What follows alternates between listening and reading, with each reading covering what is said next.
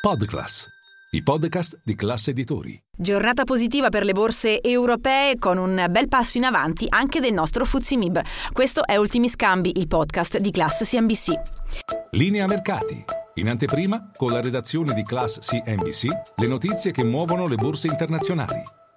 Giornata con una buona impostazione che si mantiene fino alla chiusura. Il nostro paniere di riferimento, il Fuzimib, chiude sopra quota 26.200 punti con un rialzo dell'1,2%. Non fanno eh, peggio le altre borse europee che comunque vedono un rialzo, sia il Cacaran di Parigi che il DAX di Francoforte. Sul fronte dei titoli più acquistati, Saipem svetta con un rialzo del 3,6%, sostenuto anche dai prezzi del petrolio con un WTI il greggio che scambia sulla piattaforma eh, di New York in rialzo di oltre il 2% in questa prima seduta di settimana. Ricordati a seguire un rialzo che sfiora il 3% come anche Leonardo.